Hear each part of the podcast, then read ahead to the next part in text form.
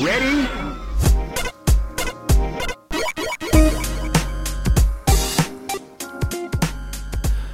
Hello, and welcome to Rhythm and Pixels, a video game music podcast. This is episode 17 3. I'm your host, Rob Nichols. And I'm Pernell. Every week, we hang out and listen to great video game music of all po- all podcasts. like, oh my gosh. We do that sometimes. Okay, I was like, I was not even a minute. I didn't even get a minute into the show.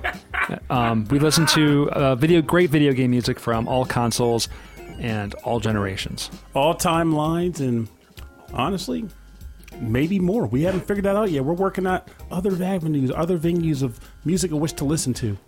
Perhaps, you know, element music of the elements. Well, we, we will be guesting on another podcast in which the um, it's music music of all tea time. music of all tea time, which I'm really excited about. Tea drinking music. We can say it now. yes, that is true because at that time we'll have pretty much been we'll be about to record it. But Yeah. I'm looking forward to that. That should be really fun. Um, before we get started at the top, I want to say um, thank you to everyone who subscribed to our YouTube. Um, we just hit like over 500 subscribers, and it's still climbing. And the only thing that's going on there is our live um, 24/7 music stream of video game music. But that is going to change real soon. Wait, we turn got it some off? i- no, we got ideas, man. We're big thinkers, Big dreamers, even. Oh, radical dreamers. Okay, so more stuff. But anyway, I'm putting up all of our um, old mixtapes from previous from classic Rhythm and Pixels episodes onto the YouTube page. So if you just want to listen to just the music of the older episodes, But why would you Head on to over. do that? So if you haven't subscribed, go check it out. Hit the button. It, it would help us out a whole lot. Um, if not, don't worry about it. You can listen to the show. It's all good And fun. and fun. Um, Pearl, what have you been playing?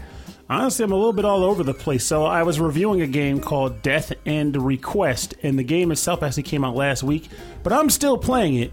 Though it's funny because uh, I like the game, and yet at the same time, there's like some weird like Idea Factory esque faults to it that drive me bonkers. You say Idea Factory. What does that, what does that mean? Oh, that's the developer of the game. Okay. It's always like Compile Heart and Idea Factory for most of these like Japanese RPGs that are coming out over here lately from like NIS, Nippon Ichi Software. Okay, thank you. I'm like, what is going on? But like the premise of the game is really cool though. Essentially, it's basically like another variant on like the Sword Art Online idea. You know, character gets trapped in video game. Oh, okay. But what I like is that the game itself was written by the writer of Corpse Party.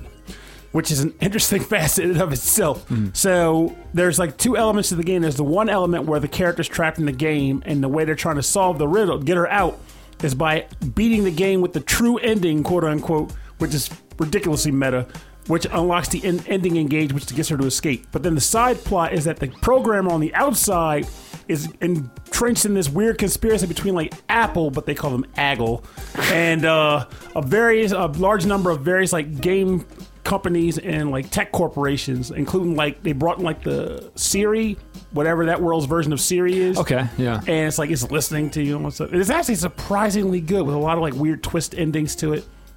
And I'm enjoying it, but there's like small elements that are driving me nuts. But anyway, I've been playing that. Um, I'm looking at trying to get in the state of decay again. And I started playing, which is kind of leading to this episode. Actually, I started trying to get in the Dream Drop Distance Kingdom Hearts because that's like one of the main ones that I actually haven't played through, but intend to play through. Okay, so there's got- some I don't care So about. you've got that, and you're like getting ready to dive into it. that's right. You're playing any- literally die. Have you been playing any um, of that new Tetris game? I tried Tetris 99. Yeah. I played three matches of it. The second match, I got fourth place. And like aside from that, I ended up with like respectable, somewhere man. between the 50s. And then the third match, I got ninth. I gotta, I gotta borrow your Switch and give it a shot. I really want to try it. It's fun. Yeah. It's just I do have the only thing about it is that this is going to sound weird, but one, there's two problems I have with it. One, that it takes to, if you've been if you're a high level Tetris player, mm. which means you're used to playing it at fast speeds, you want to get the aggression going immediately. But the game ramps up slowly. It starts out being like ah, little simple town level zero Tetris play, and if you manage to survive the first wave of losses down to like maybe 40 people or so, it speeds up a bit more. And then at the top 10, the final 10, is when the real game starts. Oh, okay, that's the one that's really moving. Yeah, but unfortunately, you have to fight to the top 10 to get to the cool part of the game. You're just itching to get to the speed play. Oh man. And then the other element is not really the game's fault, but after I started playing that, my brain immediately said, I want other games like this. Yes. I want Magical Drop 99. I want Baku Baku 99. Devil Dice 99. Yeah. Just think of the Puzzle, puzzle, pu- puzzle bobble. puzzle Bobble 99. That'd be fun. What was it? Was it Puyo Puyo 99? The, it, the, the options are limitless. I even mentioned that on the on my you on my Twitter. I was like Wario's Woods 99. I'd play any of them. Well, now I just want to play Tetris. Anyway, um, the, the topic for today's show is Kingdom Hearts. With um, Kingdom Hearts 3 is out on PlayStation 4, and here to talk to us and hang out and listen to some great music, we have uh, Jamal Ephraim from Key J Music. Hi, Jamal. Hey, how's it going? Glad to be here.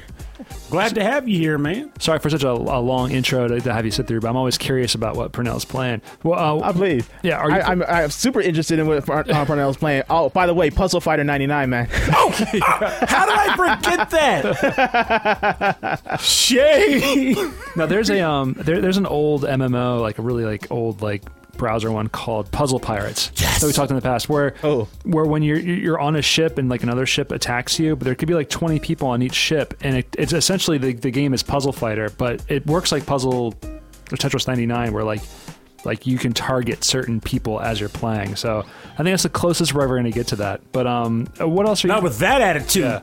or maybe with that attitude. Anyway. I think it's still around. We talked about it. I think it might still be on Steam, but it's something completely different now. I don't know if it's like some kind of weird adult game. But for now, um, what, what are you playing, Jamal? Uh, right now, uh, Apex Legend actually has my attention right now. Um, I'm having a lot of fun. I mean, it's it's actually the first uh, battle royale type game that I've actually really, really got myself really into. Like, I, I did sample Fortnite a little bit, and it's like, yeah, I, I liked it for a little bit for what it was. But Apex Legend, it feels. I don't know, just something about it just really draws me to it. Like, uh, I, I like the gameplay. It feels very smooth. It looks beautiful. It's free. Uh, Yes. so um, and I've, I've been having a lot of fun. I mean, I'm I'm I'm terrible at it, but uh, I'm progressively getting better. But you know, it's it's a lot of fun. Um, other other than that, you know, uh, I got Kingdom Hearts three definitely. Right. Um, how about uh, can you tell us a little bit about KJ Music, about what you do and, and how you got started? Oh sure. Uh, so uh, KJ Music or myself, uh, I've actually been um, in the music field for about about 12, 13 years. I've, done a lot of local Florida acts um, in multiple genres between gospel, hip hop, R and B, um, and I've sort of like branched out myself into other genres like EDM and uh, uh, video game music and everything like that. And uh, back in the day, I've casually done like a couple of video game covers here and there. Um, and it just sort of just grew on me. Like I, I've I've grown up with video game music all my life, pretty much. And it's like, okay, maybe I'll I'll try a couple covers or two, submit them to OC Remix or something like that. Um, try my hand, and uh, it just it naturally grew on me. And um, it just in the product, of just the creative process was just making me better and just be, you know being interesting. You know. And there's something I've, I've always I always like to ask our um, our musical guests is like like what games or what game soundtracks like really kind of inspired you or kind of gave you that spark to first start like like oh I want to cover this or I'm going to rearrange this like was, can you think of any games off the top of your head? Most definitely anything, anything Sega related. Sonic the Hedgehog, most definitely. Good and um, choice. Yeah. and uh, Sonic Adventure definitely was a big spark with that. Like this, the soundtrack, and even Sonic Adventure 2, Like uh, when they went more multi-genre instead of more of the uh, the Bud um, Bud Rock or anything else, and they went like, and they went like you know hip hop. They went a little bit of rock. They went a little bit of uh, uh, jazzy with uh, with um, uh, Rouge's themes and everything like that. So it's like, yeah. Um, but anything Sega like produces, like even with the Phantasy Star Online soundtrack or the Phantasy Star Online 2 soundtrack, like I have, Absolutely. I have the Phantasy Star Online um, 2 soundtrack on loop. They had they did like a 30 minute score for like the battle the uh, the battle sequences, and I, I I I didn't believe I would listen to a whole 30 minute score, but it's like, yo, they did it so good though. if it loops well, or heaven forbid, not even have to loop, it's like you said, it's 30 straight minutes of solid music. Yeah, And it's yeah. designed to be played in the background anyway. It's a perfect fit. I mean, 30 minutes Yeah. of battle in the kitchen. I'll throw some music on. What's not to like? Like- Doing battle in the kitchen. I love it. Making that And soup. and you know like how like with uh, like with game sound design how they have they, they do specific section and then they have like a tool like Wwise or fmod and, and take over a specific scene. So it's evolving music over time and they you know they put in uh, specific themes for like say mini bosses or, or whatever whatnot. Because like later part in the game you get like uh, specific bosses and stuff like that that come into this huge battle royale and you get like nuances of their theme played out in, within this score. It's like yo that's a nice touch Yeah, I love when that happens too. It's like it kind of gives you that sense of like it all kind of blends together in its own way, but it also stands out just enough that you know what you're getting into. So it's Yes. cool that you mentioned that. So you got you were in like in uh, gospel and hip hop and a bunch of the other like genres that you've worked on, and that that's really interesting because the music that we played here is the music that we've listened to. Like you can hear multiple influences of um, different genres and different instrumentation. Um, do you have a do you have a specific favorite, or do you just love like blending everything? Um, I think I like blending as much as possible. Like, uh, I remember you guys, you, you guys played uh, um, one of my big ones, uh, "Should I Stay?" Yeah, that's uh, uh, and it, it was definitely one of my longest tracks. But it was like, you know what? The creative juices are flowing. I'm having fun. Um, I have a whole lot of people on this that actually want to contribute. It's like, yeah, sure, why not? Let's let's go to multiple genres, but let's keep the hook in like the rock genre, and then we offshoot in the verses of different genres. It played out pretty well. It went long, but it played out pretty well.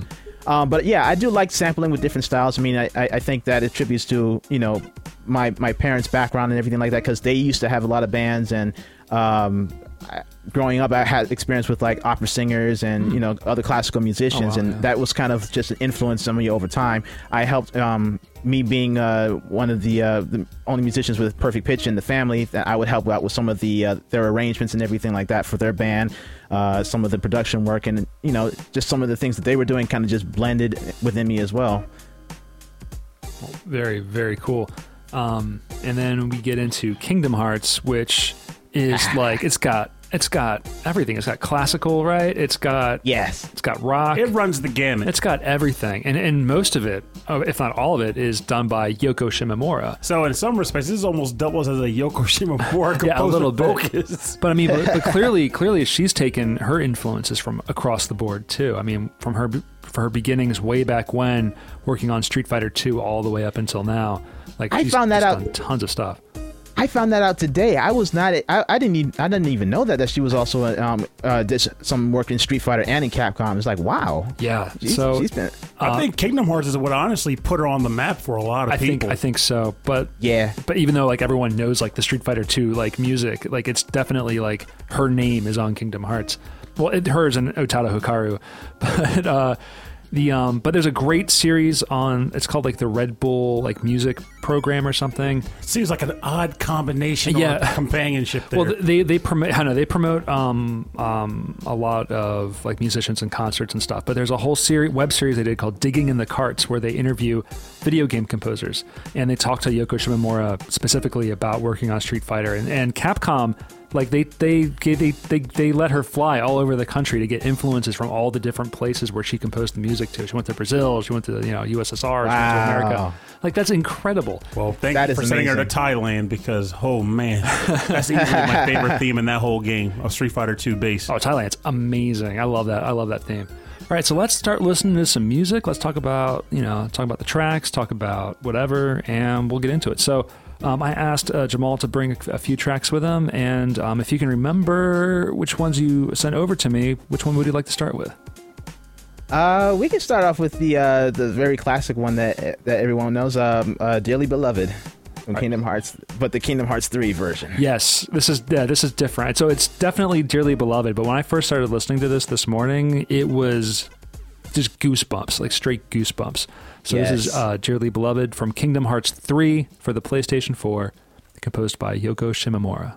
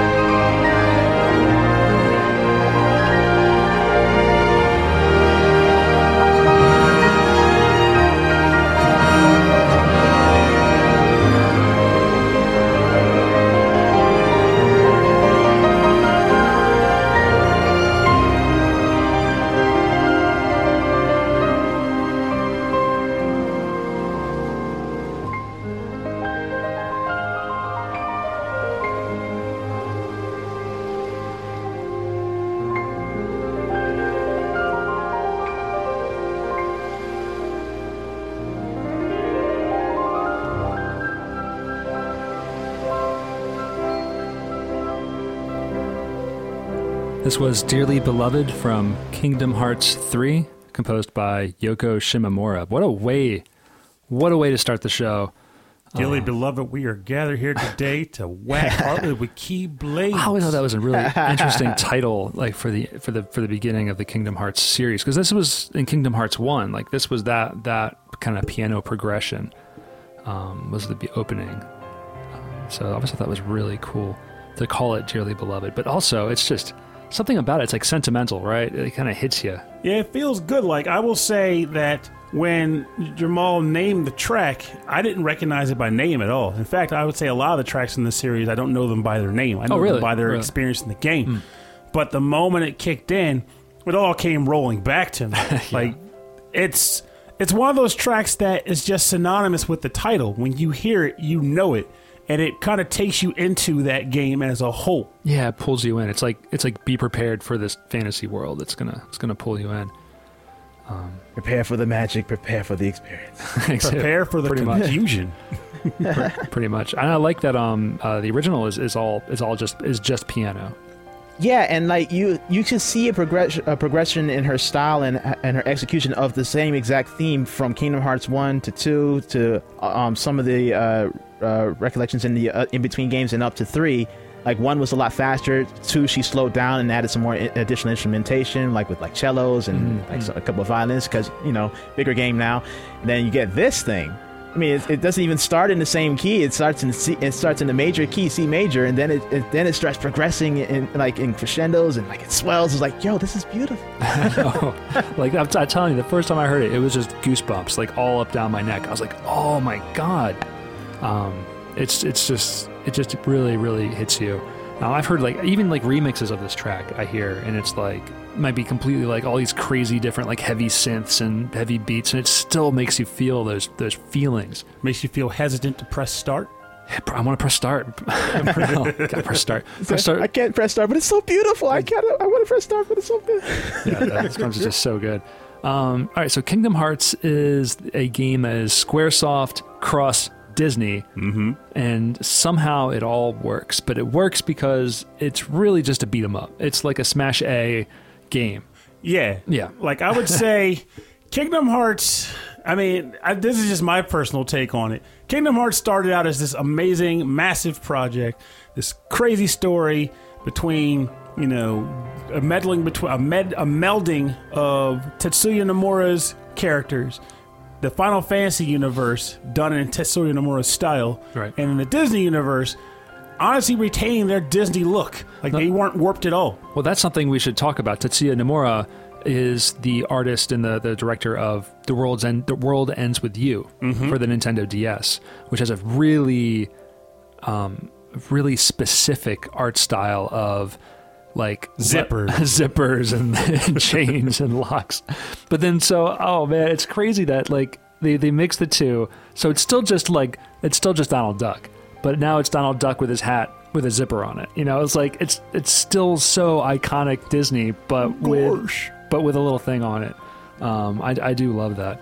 It was like they take this this combination, Mm. and in the first game, I mean, no one knew what to expect. In fact, if I remember correctly, when they announced the project, people were kind of mocking it. Oh yeah, no, Like, I was the too. Stupidest idea ever. Who the heck wants to see Mickey Mouse in a video game by Squid? you know. Then the game came out, and of course, it's so like gangbusters because everyone wants to see what Oh. Mickey Mouse is going to do in a game by Square. All And then he never shows up. No, I, I, I've got feelings for the first one, but no. What, what are you saying, Jamal? I'll admit, like when uh, I first heard about it, I was I was actually on the fence as well. Um, until I actually start, started seeing the commercials, and you know, me also being a big Final Fantasy VII fan. When you saw that one shot of Cloud just turning back, and say, "Yo, what is going on here?"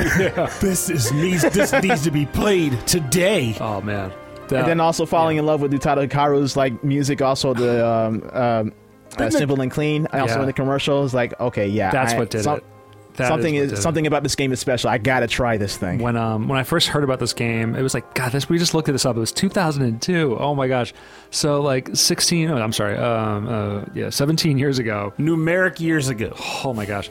So we, we I remember seeing this thing and seeing it on TV and being like, I don't know, I don't know about this. I don't know if I'm going to be doing this.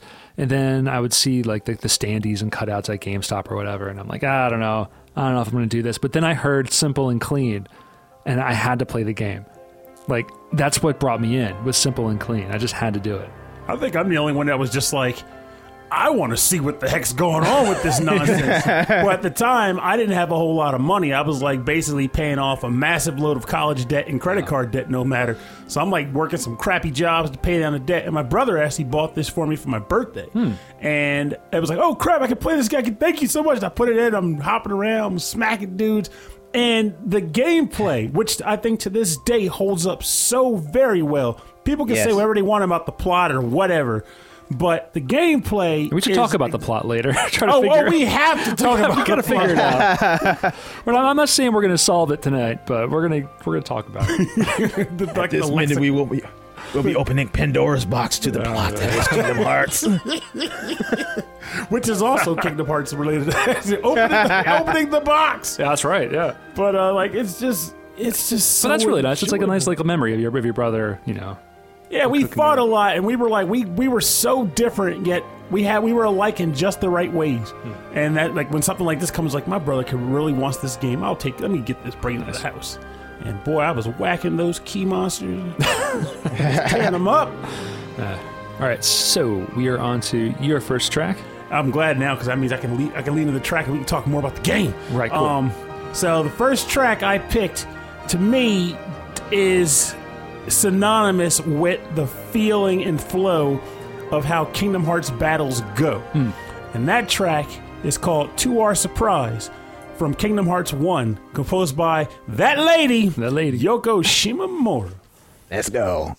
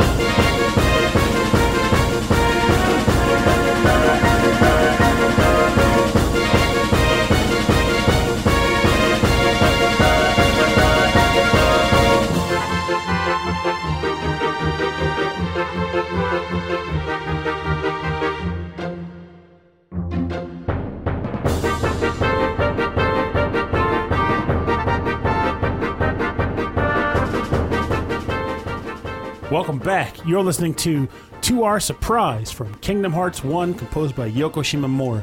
This track plays for the Wonderland zone of the game. And it, to me, like I said earlier, it is pretty much the epitome, sound wise, of what Kingdom Hearts battles are. Just Yeah.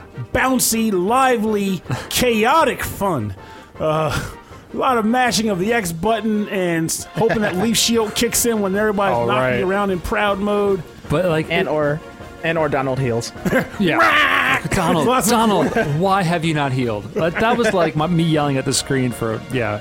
It's like Thundaga! But I love it. Once once that um once that that symbol comes in, that crash with that boom boom, the big bass drum. I'm like, yeah, Yes. this- I love it. It's very Disney, but at the same time, like. It makes sense because Yoko Shimomura's work on uh, this sounds very similar to Super Mario RPG.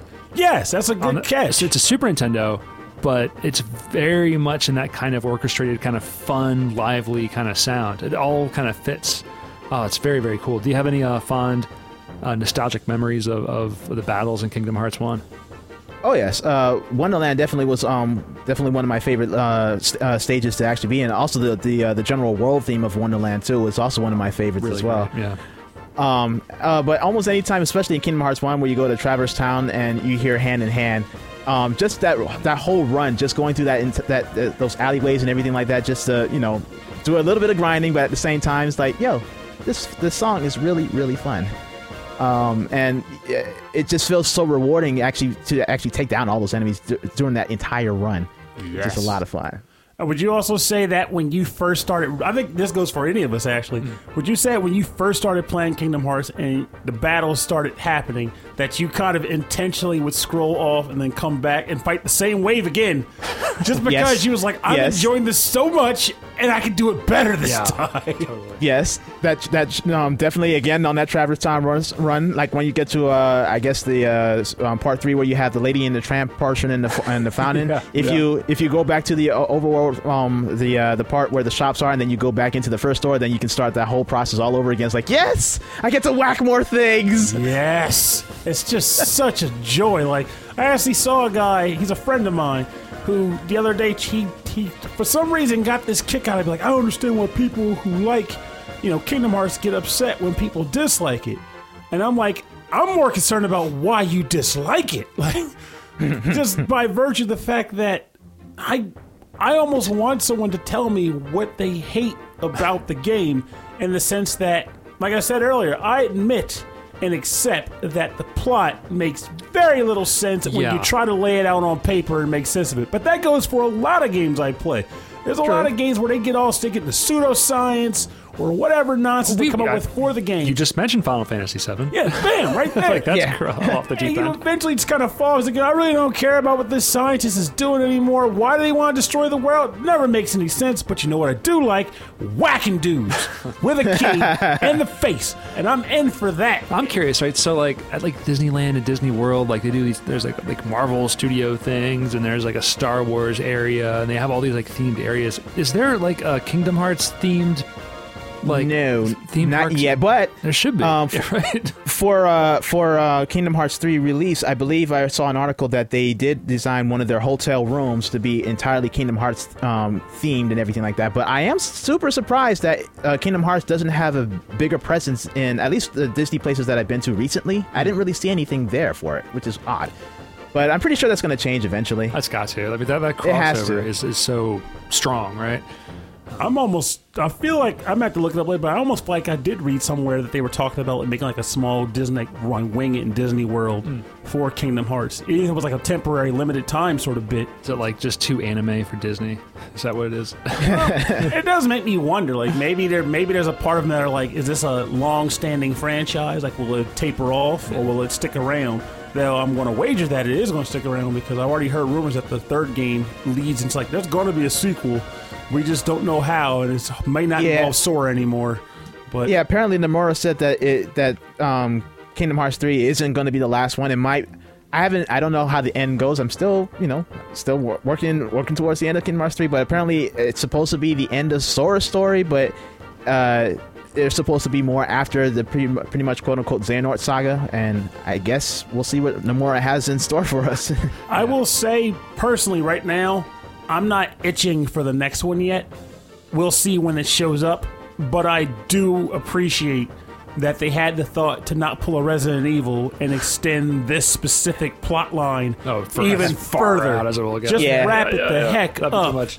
I yeah, mean, there there are so many twists and turns already. Just just micro micro portions and everything like oh this the time travel, the Xehanort things, the the uh, exchanging the body and this or whatever. Not heartless, nobody's blah blah blah. It's like okay, yes, that's cool. Can we get to a new story point now, please? give Haley Joel Osment a break. That's this game is pretty much his his like legacy here. He's gonna like I keep, I mean, if I remember correctly, someone posted like a side by side when third the third game came out. I was like, note that Haley Joel Osment has been voicing Sora the entire time, which I thought they replaced him at some point. No. but just goes to show he went through puberty with this game. It's true. He's been doing this for a long time. I just was watching him in a show on Hulu called Future Man. He's really funny in that. and he's very hairy. Yeah, he has. A, he, doesn't just grow a beard. He grew like a face mask. He grew a he grew, he grew a yeti. Is what he did. He went full Yeti. Um, all right, so enough about the Yetis. No, no, no, a little more. A little bit more, a little bit more. Um, hair everywhere. all right, now back to Kingdom Hearts. Um, so I chose music from games, all, all from games that I haven't played. So we've got that because I'm, I'm curious. Is like I, I know the music of the core games, and I wanted to see what else was out there and how it was um, approached. So this is a, um, from Kingdom Hearts: Birth by Sleep for the PlayStation Portable. This is called Rage Awakened, which is one of the boss themes. Again, composed by Yoko Shimomura.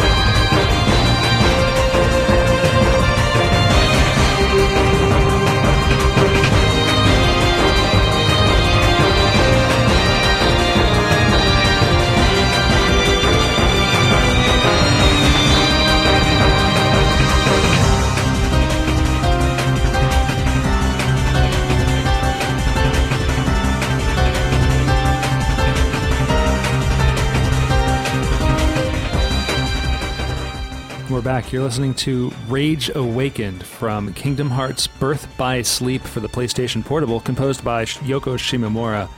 And uh, I love.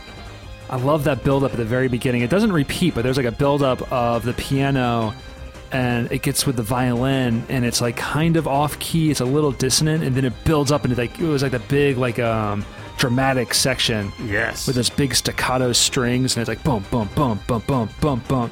Um, Yeah. There's something about like playing Kingdom Hearts where you, like, like the last track, like you're running around through the towns, like there's these big battle scenes, but it's kind of fun, right? Mm-hmm. Then you get to these boss scenes, and it's or these boss battles, and it's like okay, suddenly it's real. Suddenly it's like super serious. Everything's on the line. Everything's on the line, and it, it, just- it just the music makes you feel that. I love it. And honestly, as I listen to this, uh, just by virtue of how I play the game, all I pretty much hear is like rip, rip, rip, rip, rip, because then- I'm always dying. yeah, right.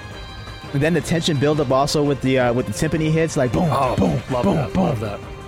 But Love like, that so much. I am glad at least your first pick was a Kingdom Hearts game that I at least played Oh, good. because uh, I stand by. Well, I say this every time this game comes up, and I stand behind that. I haven't played three yet, admittedly, but I, I have a feeling it's not going to change my feeling in the sense that I feel like this is honestly my favorite Kingdom Hearts game of all of them. oh, really? Hands really, down. Really. Oh yes. So Birth by this was so this was this didn't play like a weird like card type game like Chain of Memories for the DS, right? This yes was- and no. No? Yes and no. What they they took the Chain of Memories battle system and de dorked it. They de they de ruined it and made it fun. we're, we're- I like, that's I like that. that's like we're making that a T-shirt, guys. De- De dorked De dorked it. we de-dorked it. It's like Chain of Memories had you such you had to select a bunch of cards, and it was like a numbering system. And if you played a card that's too low, the enemy beats you. It was really dumb.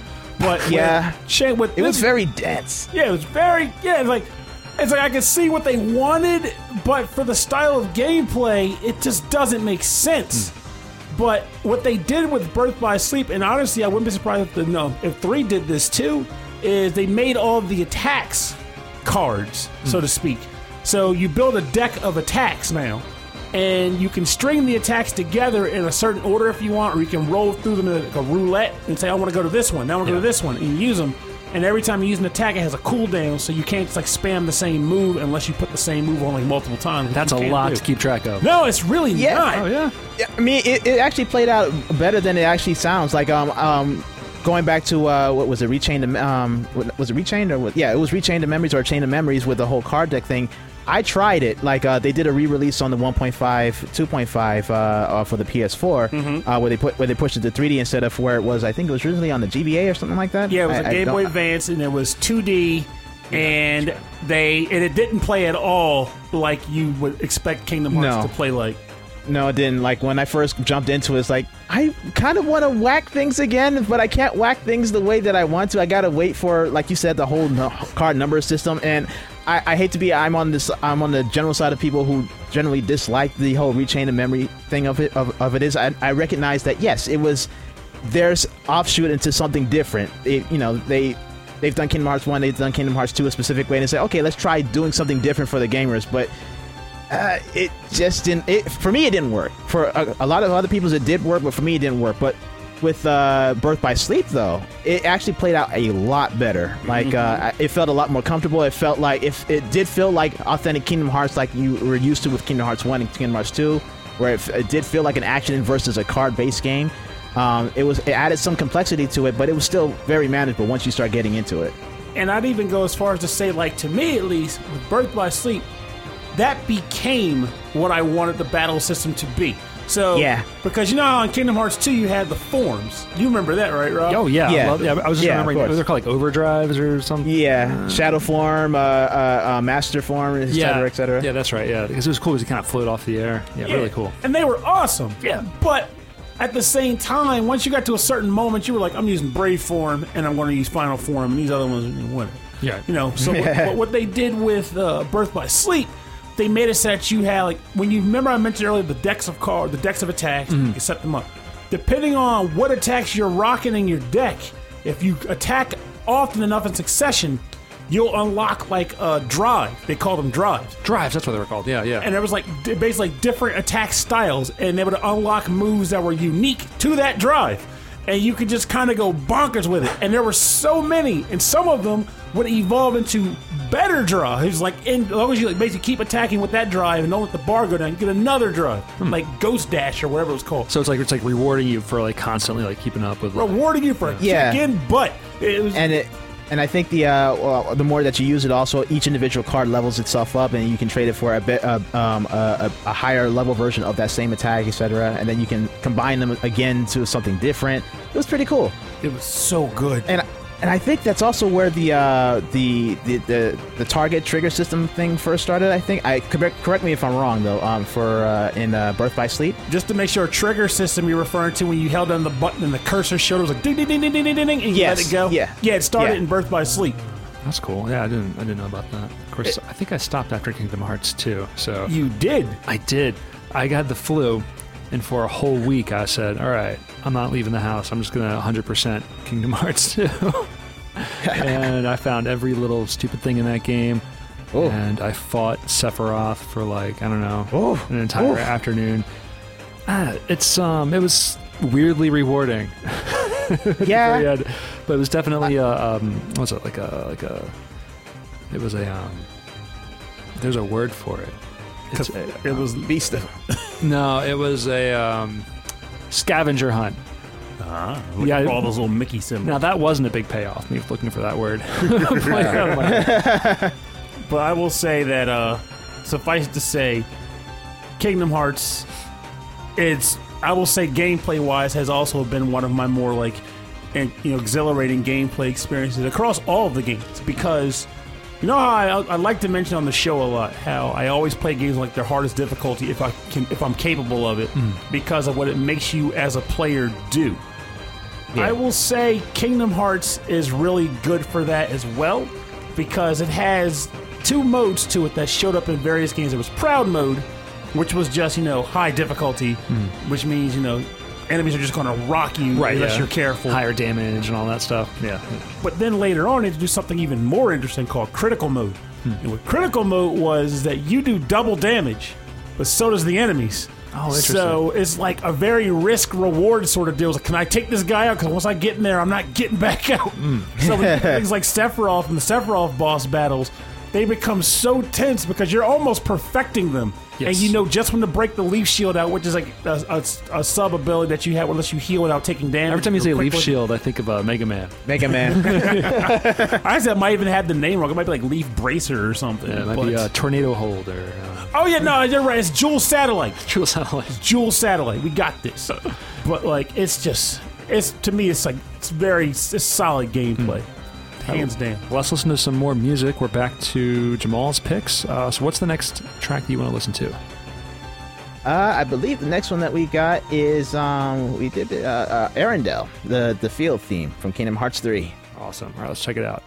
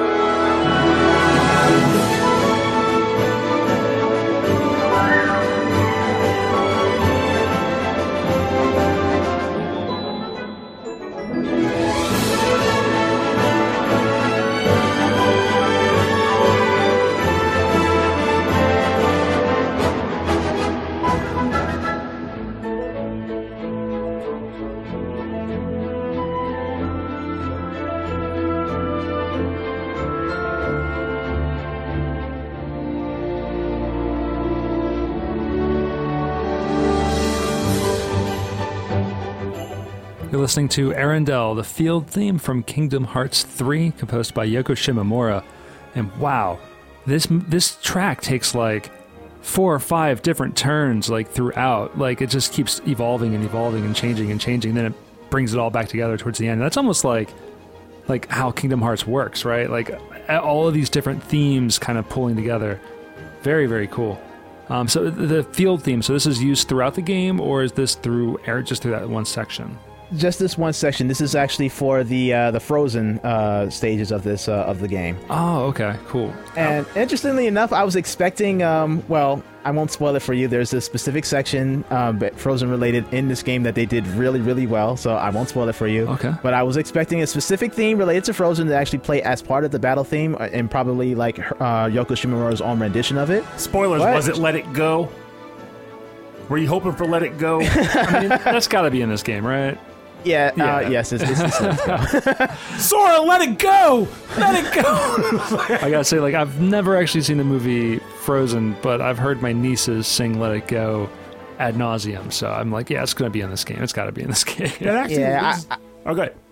I, I, I, just saw it recently. Just you know, um, I, I was doing like a small Disney binge. Just you know, uh, adult watching. You know, from Disney uh, back in the day to Disney now. Just you know, get an adult perspective of it. And you know, I ran into Frozen because I know Frozen was going to be in this game, so I didn't want to spoil it for me. So I, I actually finally watched it, and you know, in context, the song makes a lot of sense now. I actually am but, uh, curious about something though. So, see. I and this is I think the first time I'm going to experience this is in Kingdom Hearts 3, but I used to hear a lot of people make complaints about in the earlier games where, oh, I never watched that movie before, so it doesn't quite resonate with me so well, or this is dumb. Yeah, yeah. Put game yeah. levels in there for games that, or for movies that I've seen or whatever. But I'm curious, do you feel as though it would hurt the impact of a stage in one of the games if you have not seen the movie of which it is based? Not, uh, I wouldn't say entirely because, like, uh, say, like, uh, you know, generally, uh, some of the levels that actually are going to be in Kingdom Hearts 3, right? Because I don't want to spoil it for you. Oh, yeah, I'm, to... I'm pretty familiar. Like, I know Tangled and Frozen for sure and Toy Story and everything like that. Yeah. So like what they did with the Toy Story one, um, they they pretty much just made their um their own story for it. So it's like it's not really going to spoil really anything. But mm. something like Frozen that has an iconic narrative, then yeah, it might spoil it for you because it, it does take specific foot points on the actual movie uh, in the in the actual game with Sora and Go- Donald and Goofy injected in it, in it with hilarious uh, uh, repercussions. but uh, uh I would say yeah. In some cases, it would spoil it for you, but in specific cases, no. But like, what I'm hoping is going to happen in the end is that let's say for let's take the Frozen world because again, I haven't seen Frozen. Mm-hmm. Yeah, it might hit the beats of the movie, but it's not the entire movie, so it shouldn't really kill the momentum. I'm that guy that's always about true. the journey, not the destination when it comes to media. True, true. But the hope is that I'll go in I'll play the level, have fun playing the game itself, but then by experiencing the world, I'll go. Now I need to go back and watch Frozen because this makes me want yeah. to see it. Make you curious yeah, for that. Yeah. Because there is one thing in the Frozen on um, the Frozen uh, stage that they do do is that um you do see Hans, but you don't know why Hans is the way he is. Like uh, Hans is specifically uh, when you do see the movie, he has kind of like a double. He's a pretty much a double-edged sword, or uh, you know, you'll see him whatever, whatnot. But he doesn't really have an acting stage in this game, and you see him as a um, an antagonist later on in the stage is going, but you don't know why. Mm. Um, the movie actually goes into a lot more detail, and you actually see the journey with, with uh, uh, uh Anna, uh, one of the sisters, and their interaction with them and how their journey actually builds. But in the game, no, you don't. You actually really just see uh, only a, a, couple other characters. And I'm glad you said that. that's a prime example right there. Like I was saying, who the heck is this dude? Why is he over there in the shadows? Why isn't he playing? Why is he having a snowball fight with the rest of us? I better go watch the movie and find out for myself.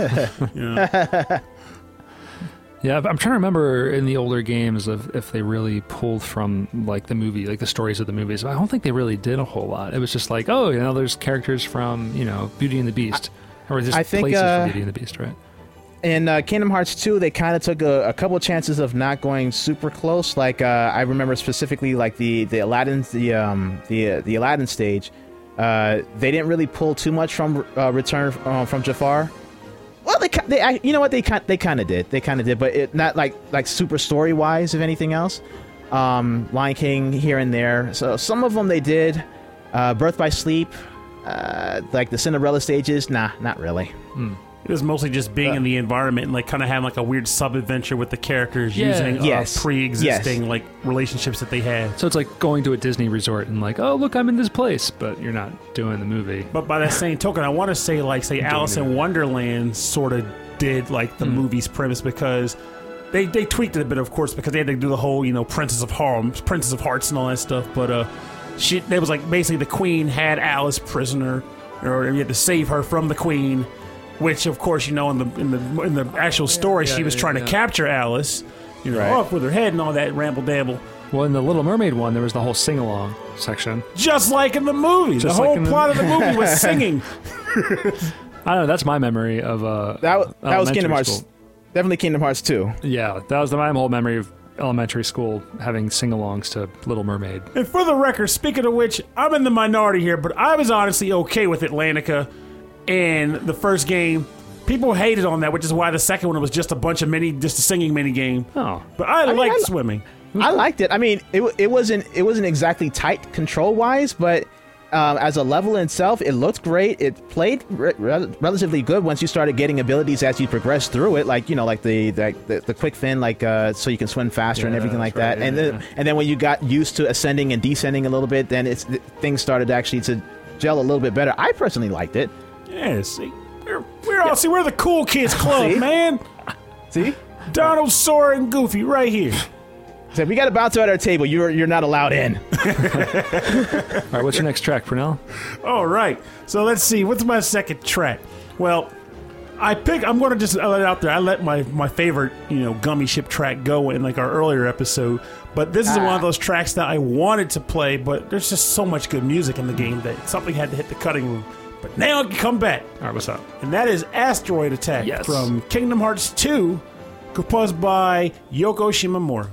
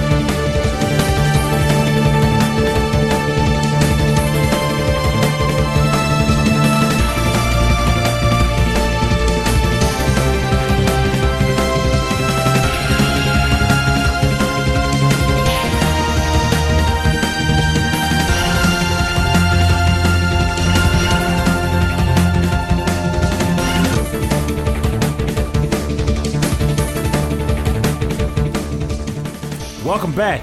You are listening to Asteroid Attack from the game Kingdom Hearts 2, composed by Shoko Yimamura. And this track, Shoko Yimamura. I was like, it works, it works. this track is like a gem. Like I was telling, saying earlier, my original favorite gummy ship track in the game is Hazardous Highway, hmm. but Asteroid Attack is the perfect first gummy ship tune to hear, considering the fact that if I remember correctly, in Kingdom Hearts One. The gummy ship was kind of the black sheep of the game. Yeah. People didn't really want to use it. you were like kind of you had to do it. You had to do what Yeah. you eh. want to do it. Yeah, but the second one, They was like, look, we're going to turn this into a nice arcade shooter. yeah, you can like customize your ship and do all this crazy stuff. That, that was it. The Rescue Rangers, they were the ones on the thing. Well, Yeah. not even the rest Chip of it. and- was Chip just and Chip Dale. and Dale, But like yeah, yeah, yeah. pre-detective agency, Oh yeah, yeah, yeah. You're right. You're right. You're right. And it was just it was a gem, man. Like I actually would want to go back and get like high ranks on the darn gummy ship levels. That's how Yeah. you know they pulled it off. Like I don't need to whack Keyblade monster just yet. I can go back, you know, shoot some asteroids and Heartless in space. It's a good time. You'll be you'll be happy to know that the new gummy ship uh, portions in in Kingdom Hearts 3 is very rewarding as well. Really? Oh, cool, cool. Oh, I'm ready to do that then, homie. What I like is that this is still a Yoko Shimomura track. It's a little different because it's more kind of got an electronic feel to it. But there's Yeah. orca- but there's orchestra hits. like it's like, like it's the only one that's going to have orchestra hits in it. I love it. Epic music for an epic ride in space, right? Yeah, super cool. So you were saying something earlier, Jamal. I was like, no, no, we gotta talk on the show. Don't spoil it. yeah, yeah. A little aside. So what's up? Yeah, so um, on the last uh, episode, uh, you were mentioning something about Mickey Mania, and uh, I'm going to go on the other side, and I'm with the Genesis side with uh, No! with Highway of Power. we were getting so close. Ah, why? Oh my god. Well, I'll admit, on the positive, at least they're both good. They're both good. yes, they, they yes they are definitely. Well, now I'll be like, now imagine if there was like this conversation was like, you know, Pernell, I know you're a big fan of the Super Nintendo version, but I gotta tell you, I'm a bigger fan of the Atari 2600 rendition. it just speaks to me in such a way. Yeah, something about that beeper is just an amazing instrument. Did you do you have any um, um did you grow up with the Sega Genesis or, or, or one of those? yeah. consoles? I'm definitely uh, I'm definitely more Team Sega if anything else. Um, I, I grew up. I did have an NES to start, but like further on, I had a Sega Genesis, then I had a, a Sega Saturn. Actually, actually, I had a Sega 32X first, and then I had a Sega Saturn, then I had the Dreamcast. So pretty much all Team Sega for the most part. love But I gotta I love it. I ask, I, gotta ask. You said you're a Team Sega guy, but even as a Team Sega man, Sega. you gotta be honest with us here. Where'd you think of the 32X? Uh, it, it, it didn't do very well. It no. did like, not do well. like okay, like the only like I, there's like a couple games that I remember. Definitely Knuckles Chaotix. That pretty much everybody had that. Oh, sure. Um, and I had uh, a, another game called Zaxxon Mother Base 2000, which also had a really really good soundtrack as well. Um, and there was another one. Uh, I think it was called Brutal. I, it was like uh, yeah, yeah. anthropomorphic Pa- fighting game. Paws of Fury. Yeah, that's a cool soundtrack. Yeah. Uh, I I heard it the actually I think uh, I only heard the 32x version of it, but it it it you it it very much sounded like nothing really enhanced as far as like soundtrack wise. Like it used the uh, the the the whole gen sound, you know, like was common with like Shaq Fu and stuff like that. Yeah, well, so the yeah, so the 32X was just an add-on to the to the, the main hardware, and the main hardware was the YM2612 um, uh, synthesizer, and so adding on the 32X didn't change the fact that you're still using the, the same synthesizer to make the music. It's just he had more, you know, they had more memory to work with. I stand Yeah, by the gotcha. belief that they kind of they, they they pulled us a, sl- a sneaky sucker punch on us with that 32x. It was like aside from the fact that they had like a gajillion wires sticking out Oh, the back between Oh, yeah. it and the Sega CD. I had I no mean, idea there was a. And me being and me being young, I, I I knew no better. Like I didn't know that the Sega Saturn was going to be out in what like two months after it came out, something like that. So the timing of the release of the 32x was was totally bad, and everybody who was pretty much older and knew better says like, yeah, don't buy it. Sega Saturn's coming out like in a couple months or hmm. something like that. Oh, so they, it was oh, like, they were smart. Like, cause they got me too. Like, we got a sec- we got the 32x for Christmas one year, and it came with Doom, which honestly I played more of it on the 32x than on the PC. But Huh. then after Doom, I was like, okay, what's next? And it was like, I wanted Knuckles Chaos, but my mom didn't have the money for it. So I just, that's kind of the book. I was like, I'm gonna read about this in magazines. And there was another game I wanted, but never got to play called Tempo, where it's like a kid who looks like a mosquito with headphones or something. Um, he, well, he has mosquito eyes looking. But like, aside from that, it's like I would look through all the games, like I don't want that. I don't want that. what is going on here? And then the Saturn comes out, and the Saturn's a weird one for me. Like, I grew to like the Saturn. At first, I got it as the consolation prize mm-hmm. because my brother mm-hmm. beat me to the PlayStation, which had all the RPGs on. it. I was like, well, we can't have two PlayStations in the house. Pernell's got to get some, so I sold my Super Nintendo Yeah. and all of my games Saturn. to get a Saturn, The Saturn had the fighters. But I didn't play fighters, so I was like, what, what do I get? So I was like, I'm at the store shopping, it's like, wait, wait, up here looks interesting to me. And then Neil ended up walking out with Guardian Heroes and Rayman, which I Oh. tell you, Got me a Rayman. tell Guardian both. Heroes though. Yeah, exactly. As I was saying, like I never heard of Guardian Heroes at the time. I was not familiar with Treasure.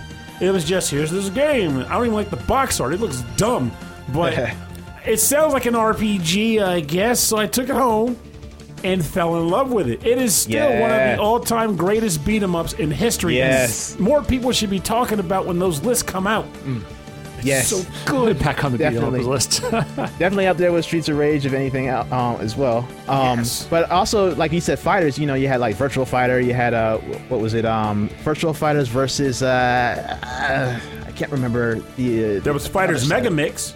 That's it. That's That's, when it. Fighters Mega makes it. You can play as a car. I was the most interested because it had. Um, it had Oh yeah, the uh, Daytona car character. That's right. Oh my god, I forgot you could play as a car.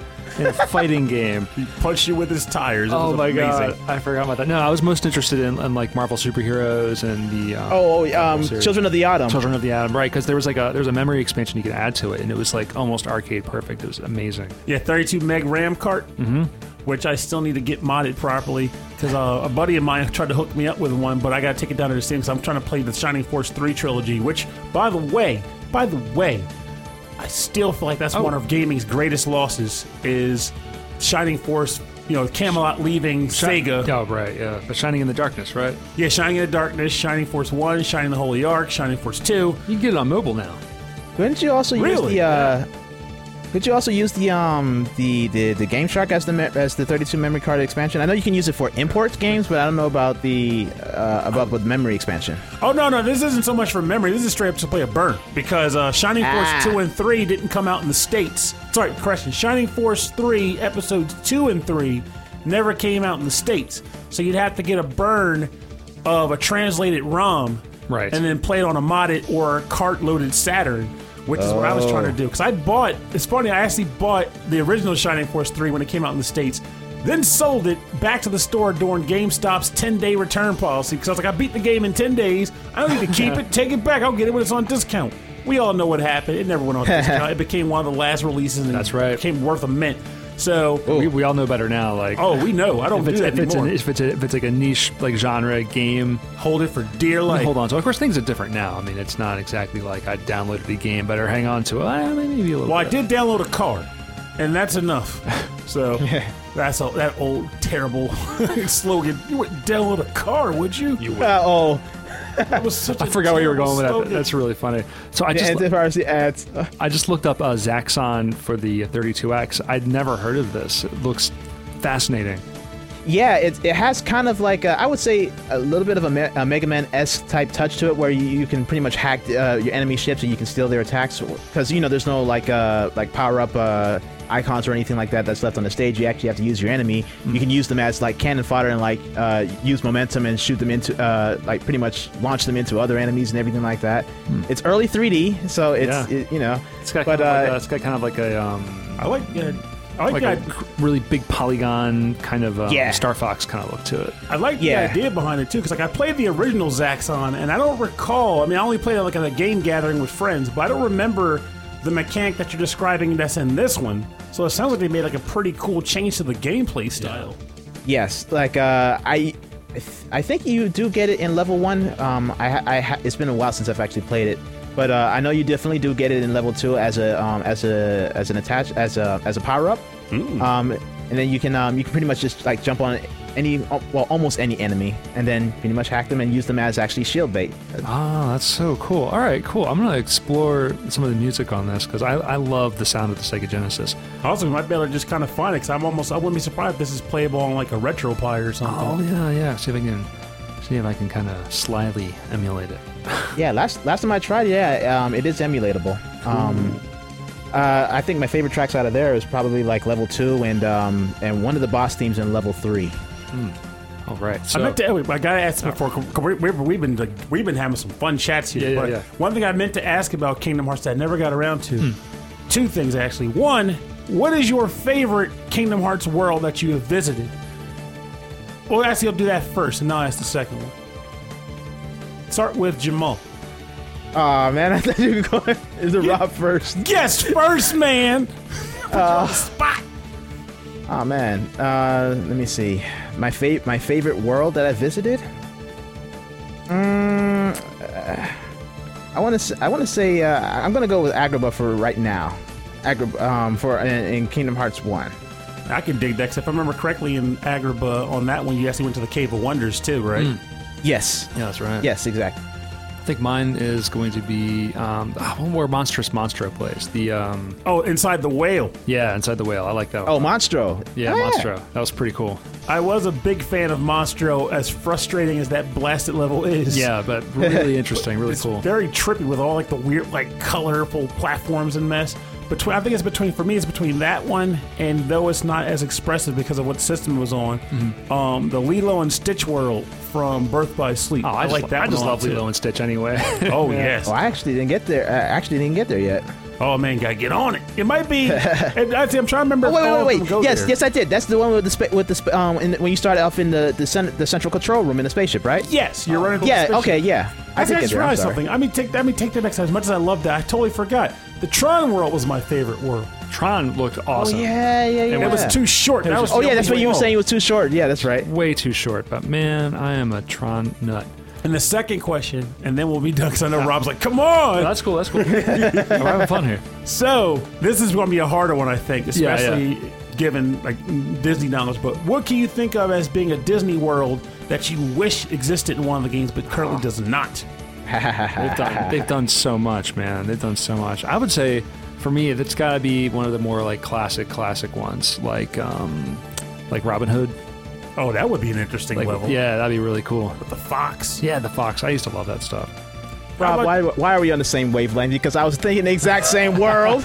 That'd be Dude, awesome. having the whistle stop thing as part of the battle theme was actually one of the remixes that I wanted to actually try. That would have been awesome. You know, like the uh, the whole Archer scene in, in Robin Hood as well. Yeah, yeah, yeah. Yeah, yeah. you could totally use that as a heartless battle battleground or something like Oh, that. that'd be amazing. You could have like uh, um like all the heartless would be like in the stands, you know, like that. All come Yeah. that'd be really cool. Yeah, they're they're they're leaving a lot out, but I, I guess you know they got to do what's going to be more well what the well fleshed out, well more well known. what the modern kids are gonna are gonna recognize is like, okay, are they gonna know what Robin Hood is, or who they, are they gonna know who Elsa is? right? It's just Yeah, definitely. But, but I, I do want some more classic worlds in there. Like um like they did play with well they didn't really play with uh one 101 Dalmatians, but you know I told since we already had a uh, a lion's Sora already in Kingdom Hearts 2, so why not have a Sora Dalmatian and then go through trying to escape from Cruella de Vil? That would be pretty cool. sequence? And he held the key in his mouth like how he That'd did be when he was Simba. right? Yeah, they'd be running around like like puppy Sora. Like, oh, that'd be that'd be adorable. That I'd would be all adorable. about that.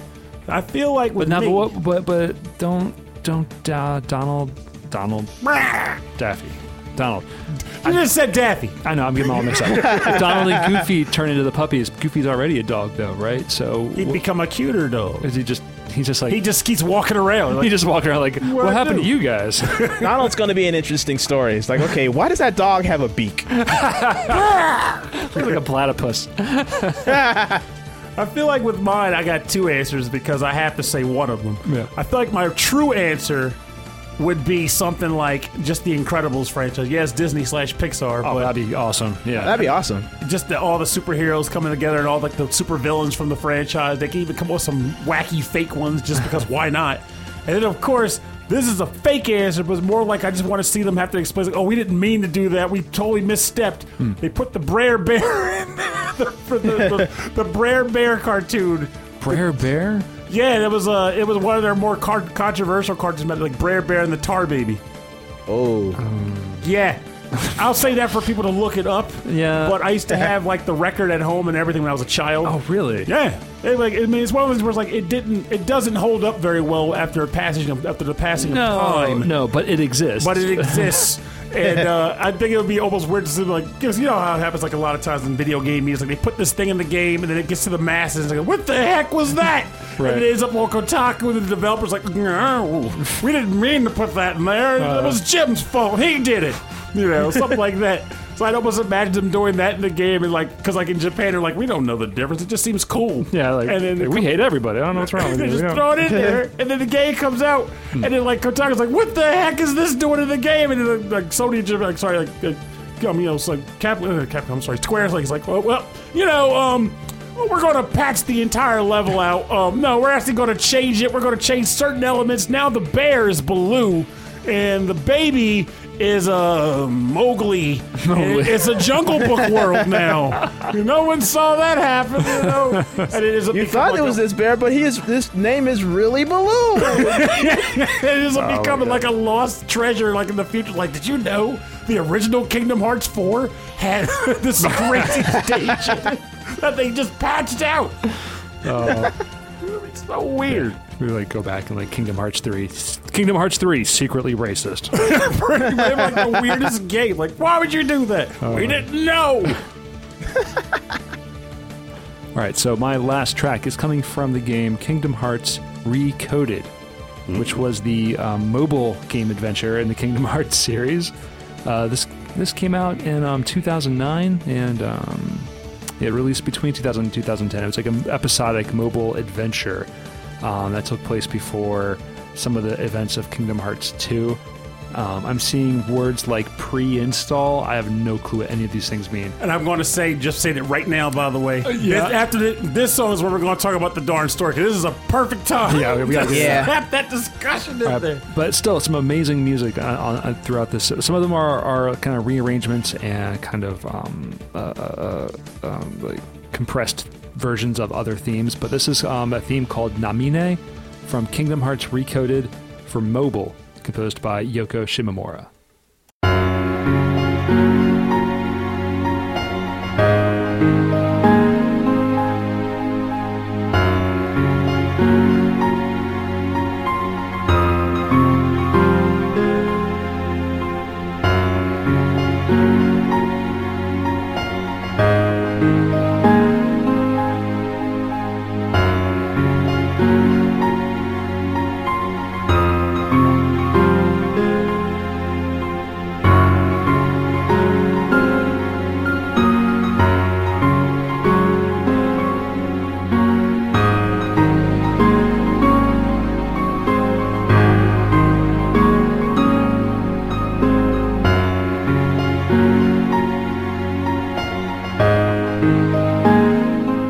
This is Namine from Kingdom Hearts Recoded for mobile, composed by Yoko Shimomura. And yeah, kind of like. I got, got got the feelings of Dearly Beloved from that song.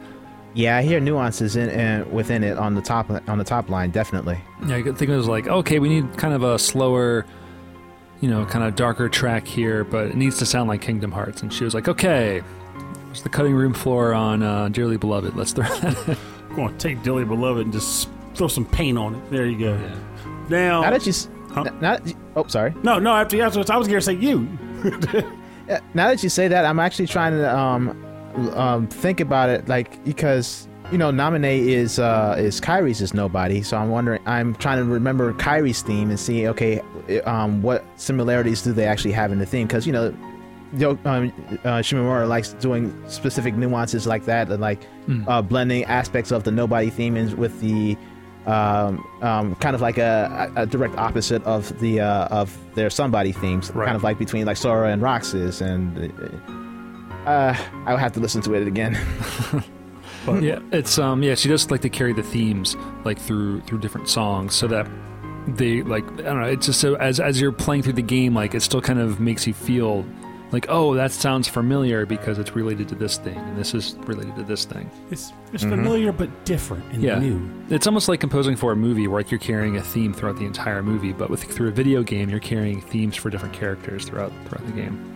All right, all right. So let's hammer down now. We got three. We have three brains here. Between the three of us, we can get a quarter of what this game's supposed to be about. I don't I don't know. All right, so You're a kid who lives on an island. They have coconuts there. Right. Things happen. Gets weird. You leave. You meet a duck and a dog at a town that you've never been to. And Squall's there because he's lame. And then you end up going off on a ship to find a mouse who is apparently royalty now. And Yeah, and, and so he's, he's the king of something, and then these monsters attack you, and they're called heartless because they've lost their hearts completely, right? yes, but we don't know why they lost their hearts. We just know that their hearts are gone. Their They- hearts are gone, Heartless. and they become monsters. They become monsters, angry monsters. Also, there's a game called Kingdom Hearts. That's the one you're actually in, which is also the title of the place you're trying to go at the end of the game, which you don't realize exists until the end of the game. Right, and so you're trying to get there, but then your best friend turns out to be a jerk. He is a big jerk. Earlier, you were sharing coconuts, and now he's beating you over the head with a coconut keyblade. And it's a pain in the butt because you're dealing with him constantly. You don't know why he's mad at you. He doesn't tell you why because he's doing that emo thing that characters do. And then something happens. Your best female friend is just lost, so you have to stab yourself in the chest with a key, and then you become an heartless yourself. Which also results in a nobody, two nobodies, and the somebody being you coming back for some reason. It's just that, and honestly, I think it's amazing that I'm saying this in a very joking way. Roll credits. And it's When you about as- walk away. It's, I mean, I think that's pretty much what the first game actually is. Yeah. Like, you end up Yeah, the beating first- the the last first game. boss. You walk up to a door and it's like, what's in the door? Find out later in Yeah, the Game yeah. Boy Advance. The first game kind of makes sense. Like it's kind of it tells a, a story from start to finish. It kind of goes off in different places, but it gives you ideas of like what things could be and what could be behind other things.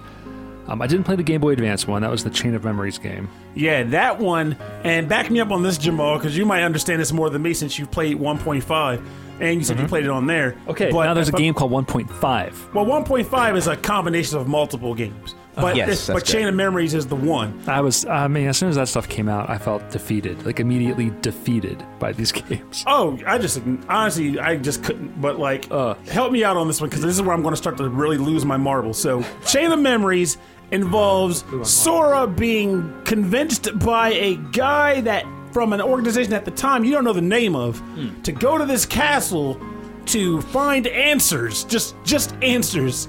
And as he goes through the castle, oh no, I forgot they also lost all their memories for some reason. Right. Right, as they progress through the, the Castle of Oblivion, then they, they progressively lose their memories because Naminé, who is Kairi's is nobody, has a unique ability to be able to erase and inject memories into other places.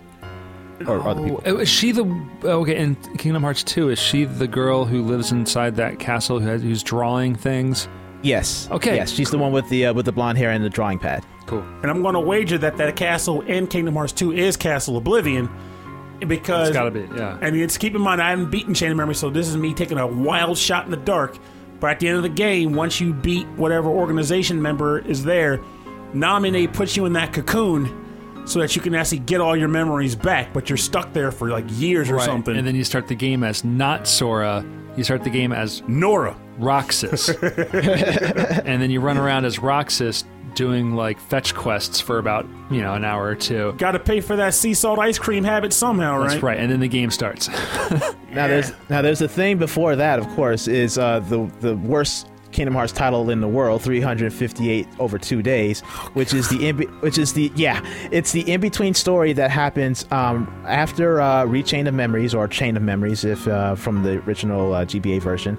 Um, and Kingdom Hearts 2, which basically tells about the story of Roxas, who is Sora's nobody, uh, how um, how he came up in Organization 13, and uh, up until the point where he actually uh, pretty much goes against Organization 13 over over time because there was another girl named Xion who uh, incidentally is also part of Sora's memories. So now you have Roxas, she and, and Xion, um, and uh, yeah, Roxas and Xion as part of being part, part of Sora. Where That's Xion was officially a new thing for me because I did not know I didn't that know that part. either. All right. uh, and Xion was supposed to be like a um, a stand-in double to actually because uh, to use Sora's memories to be able to use the Keyblade to actually collect hearts because that was the original uh, goal of Organization 13 to collect hearts so that eventually they can unlock Kingdom Hearts and then they can actually have hearts themselves. Um, So but we- they said that yeah, we're only up to 2009. But, like, Um, so fast forward, uh, Roxas gets all gets all angry and whatever not because Xion is pretty much exed, and he's pretty much looking for Sora because Roxas up until a point doesn't know who Sora is. And they keep saying uh, they keep mentioning Sora. Sora's like, what, what the heck? What the heck with Sora? Who is Sora? Whatever, whatnot. So he eventually runs into Riku. They battle it out. Um, at first, um, Riku has the upper hand, and then um, uh, Roxas takes the upper hand and almost beats him. And then here's the thing with Riku, because back if you remember back in Kingdom Hearts One, um, he was actually possessed, um, which you'll find out later. I'm st- I'm also jumping stages here by a, a person called Ansem, the seeker uh, seeker of darkness, who at the time when he revisited him, time ta- uh, time traveled to meet uh, to meet him, and Why? Did, yeah, then at this point, I'm like, why did they have to introduce time travel into all of this? because my why guess- not? That's not honestly my the time travel thing didn't they i think they started introducing in dream drop distance um, but the whole thing even with ansem was was is, a very confusing point if you're going from kingdom hearts 1 to kingdom hearts 2 because it's like okay you had because you remember the end of Kingdom Hearts 2, you had Ant, um, you saw Diz, who became Ant, um, you found out was Ansem the Wise, um, but then you had Ansem Seeker of Darkness, and then you had Xemnas. Xemnas was uh, uh, was a nobody, and Ansem was the original Xehanort's uh, Heartless. So freaking weird. okay. Yeah. And, the thing, and keep in mind also, as he's explaining all this, he Jamal is doing a better job of it than the game Yeah, does. No, this is excellent. So, so we're up to 2012, uh, Dream Drop Distance, and now we have so a Dream few Drop games. Distance. 1.5. Wait, Dream Drop, Dream Drop Distance. Dream Drop Distance, the premise of that game, thankfully, I don't know the majority because I haven't play, played through it yet, but the idea is that after Kingdom Hearts 2, um, the the wizard from freaking Fantasia decides. Yep. he decides that uh, they need to Riku and Sora need to train up to in order to battle the coming battle with Xehanort. So he actually sends them into like a dream variant of names. all these different worlds that already exist, but Right. they're like dream versions of those worlds. And Yeah, then they have. supposi- no, go ahead. oh, supposedly they're because I, I I haven't gotten to um, playing Dream Drop Distance in full, but from what I understand, it they're pretty much sleeping worlds. Yeah, from, Sleeping um, Worlds. when uh, they when Sora and I guess Riku was reviving worlds, there were specific worlds that didn't wake up or come back into its woken state, so they have to go into a dream state to experience these other worlds. And uh, I guess also specific states of existing worlds that I don't know. It's It's, a little so weird. weird. And then they have the dive system, which is just like you just get thrown back and forth between the characters as you play the game. Oh, wow. And you don't get to choose. The game just says, "Get out, time to be Riku for a while." Like, well, no, I'm in the middle of a boss fight. Like, we don't care, and it just shuts the whole thing down. You do this diving mini game, and now you're the other character. And now we're between 1.5 Remix, X, 2.5 Remix, and then another one called Unchained X. but even before that, we skipped Birth by Sleep, which is technically Kingdom Hearts Zero. zero. so that's like Yep. the main prequel. That is the main Yeah. prequel. that's how you that's uh you you get to see Master Xehanort for the first time, and you get to see you know the the mastery exam between Aqua, Terra, and uh, and Ventus, um, and uh, uh, Terra's descent into darkness. Who by um by spoiler alert or just like a little offshoot, you remember the whole thing when I was mentioning about Xemnas and um and uh, Ansem Seeker of Darkness? Mm-hmm. Uh, from what I understand it, uh, Terra was actually possessed by Xehanort, who became Terranort. Um, Wait, who what? adopted No, no, no. who Hold on, hold, adopted the hold, hold on, hold on. So you're telling me that, and for the record, to state this for listeners and for everyone, all of us, I think we can all agree that time has passed enough that unless we're talking about Kingdom Hearts 3, sp- there are no spoilers Yeah, we're here. fine. We're fine. We're here, fine. yeah. Also, I, have, I haven't played these. I'm not too worried about that because You're not going to understand it anyway. I'm not going to figure it out. So you're telling me that throughout, maybe not all, but at least a large chunk of Birth by Sleep, he was possessed too? He uh, Terra gets possessed uh, towards the end of Birth by Sleep. Um, after they're fighting Xehanort in the uh, in the uh, the key the key blade graveyard. Oh, okay, that makes sense, which explains a large part of like the whole how they all, they all had that falling out at the end of the game. Right, because you see the you see the Keyblade graveyard at the end of two. Yeah, and that was a that was basically like a secret movie like lead into like Birth by Sleep because that final battle, their final battle takes place in the Keyblade graveyard, which is where things get really weird also because apparently a part of Ventus's heart is inside of Sora's heart. And Yes. it's, it's like a Yeah, life- so- Apparently, um, v- um, during the battle, because uh, what Xehanort did to to Ven is uh, he divided his heart between pure um, pure light. So Ventus, Ventus is pretty much uh, being a pure light, and his all of his darkness became Vanitas. which looks uh, like which- Sora, by the way. Yes. Oh, that's not helpful at all.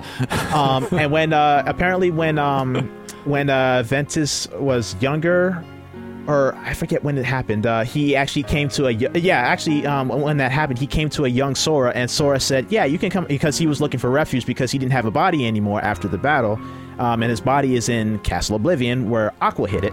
Um, and he pre- uh, Sora pretty much said, "Yeah, you can come with. Um, you can you can take place in my um in my heart, you know, as, as a place of refuge, which was nice. But And know, that's still why he's in there. Okay, so he asked actually outright said, "Come on in, hang out with me for a bit." Mm-hmm. And also, So then, uh, oh, go ahead, you. Uh, so then you had um, Aqua also. Uh, she pretty much uh, she got lost in the in the realm of darkness, which um, leading up to Kingdom Hearts three, you're trying to find her. Uh, Terra adopts the name uh, Terra Xehanort rather adopts the name as fully Xehanort and becomes Ansem the Wise's um, apprentice. Wait, wait, wait, whoa. So, okay, so Terra actually becomes, technically, he becomes Xehanort then. Yes. I'll be John Brown. See, there we go. We're getting somewhere. I right. like this dialogue. All right, yeah. So we're learning a lot. Also, note that in 2015, that word Unchained X that it looks like, Yeah. that's actually Unchained Key, and that in itself refers to a keyblade called Yes. Keyblade, but key Yes. is spelled X. It is. Yes. It is incredibly confusing. It is some stuff. Okay. Okay. Because it's supposedly uh, either Roman or something. I I forget what language it is, but the symbol, yeah, is is something for key. I was pronouncing it X until I actually heard it said in the actual dialogues. Like, why do they keep saying keyblade? We already have keyblades. There's a whole bunch of keyblades. Pick one. no, this is the Keyblade of the Keyblades, Oh. called the Keyblade, but Oh. not spelled Keyblade. You're right because that's a different. It's a, yeah, that that font on my screen is different from everywhere else. It's a different language. Yes, and apparently this specific special keyblade um, is supposedly supposed to be like a, uh, I guess like a a key, um, rather a, a, a, a gatekeeper key or something like that that uh, that can unlock Kingdom Hearts pretty much. Um, but is formed basically by 13 pieces of darkness. Uh, yeah, 13 pieces of darkness, hence Organization 13, which is the Organization 13's true objective, and seven pieces of light, which would be either the Princesses of Light or whatever of light. Talk about a weird you- soup, right? almost. um, and I think what, uh, if I remember correctly, at the end um, of um, the Keyblade War, which is actually pre-Birth by Sleep, uh, with the four masters and the Master of Masters or whatever, whatnot, there was a Keyblade War, and the X Blade or the Keyblade actually formed, but it was pretty much shattered into 20 pieces. That's why we have 13 pieces of darkness and seven pieces of light, etc., etc. I love how like you can't see this, Jamal, but My and eye- considering the fact that no one else can see this, this was genuine. Rob's eyes just bulged out. I'm like, uh, I was like, what the heck is this? And that, sir, is why you always hear me say that the plot of this game series is all over the place. I It bet, goes everywhere. and I wager that if someone sat down one day, just because they really like Kingdom Hearts, and just wrote a cohesive story, just taking the elements but writing it in their own format to make it to convey it properly, I bet it would be amazing. there's a lot of great YouTube videos of, like compilations people have put together trying to explain the story. I think there was one leading up from Chain of Memories to Kingdom Hearts 2, and I've tried watching that to make sense of the next game, or maybe it was after trying to make sense of like um, Chain of Memories or, or um, 358. Yeah, was, it was 358 by two. Oh my god, whatever. It was a, it was a very it was a very complicated equation. And it was, and it was like slowly started to make sense, but they talked a little bit too fast, and I lost track, and I was gone. I was like, Yeah, "What it- happened?" it's a rabbit hole for sure. Like uh, I, I can't even. I'm still trying to wrap my head around the whole time travel portion. I mean, it's not the most difficult concept to understand, but apparently, as they were saying it, um, one of the Z- uh, Xehanort, uh, An- Ansem, the uh, Seeker of Darkness. Um, apparently, how time travel works in here is that you can go back in time, but you can't use. You can't go back in time with your body. You can only use. Um, you can only go with your heart. So you would be pretty much formless, um, and you can uh, pretty much influence, I guess, certain aspects of things in the past, but they can't have a direct uh, correlation with the future or something like that. It's weird how that works. So it's really Now, but if- specific. of yeah, and when you come back, you have no memory of what you did when you time traveled. But say like, so. But the thing is, is that what Xehanort did is that when he went back to time to talk to his younger self, aka young Xehanort, which we we see later on in Kingdom Hearts three, and I think he was also in uh, Dream Drop Distance. Uh, he pretty much gave him the information of how to time travel. So now young Xehanort knows how to time travel. Um, but what you uh, what you give, if any information, anything that you do in the past, you have inf- it, it it sticks as influence on your heart. So you kind of have an intrinsic or kind of like uh, I don't know, like uh, inert uh, or like a hidden ability of you know you have to do this or you know where things are gonna go because you feel like they're gonna go this way. So it's kind of you kind of know what you're doing in the future, but you kind of don't directly know what you're doing in the future. Basically, by virtue of the fact that you go back and communicate with yourself, you've put yourself of the past on the timeline to fulfill what happened in the distant present. wow. Time Yeah. travel. Eh, I Yeah. hate it. I don't think that, I don't think that was And, uh, something that. and apparently and apparently he was doing this to actually get reincarnations of himself or uh, or uh, different bodies of himself because you know the whole Xehanort deal is to have a piece of himself in 13 different vessels but what I don't understand is the whole incarnation portions of going through time in these individual i- these individual uh, people like I, I'm like they say 13 different versions of himself. How does that work exactly? So that part was kind of like a little bit confusing He to was me. trying to reenact his own Snow White fairy tale there. Snow Yeah. White and the 13 Xehanorts. Like, it The just makes 13 sense. Xehanorts, that's funny. like uh, it was confusing enough, but they have to in, in, introduce time travel into this whole thing. But like not just any kind of like time travel, like Back to the Future situation. They had to do like a whole like. Oh, They had to give it the Kingdom but you gotta Hearts just- we special. have our own specific special way of time travel. Oh, the It's like we got Kingdom these Hearts heartless and these nobodies, though. We got to work that in somehow. And then, if I remember correctly, Birth by no, sorry, Birth by Sleep, um, Dream Drop just introduced a whole nother kind of character, like the the the, dr- the, the Dream Eaters. It was like, Yeah. this is just, like I, And Birth by Sleep had the unversed. the unversed. That's the one. And they the weird like zippity zoop zop attacks they had. It's it's just all over the bloody These place. names are amazing to me. I love them all. And that's why, it, like, when we were talking earlier, Rob asked, I'm going to state this just verbally. Rob goes, Pernell, are you familiar with the Kingdom Hearts story for the purpose of the show? And I'm like, I know about as much of it as anybody else, which is to say, no, I don't.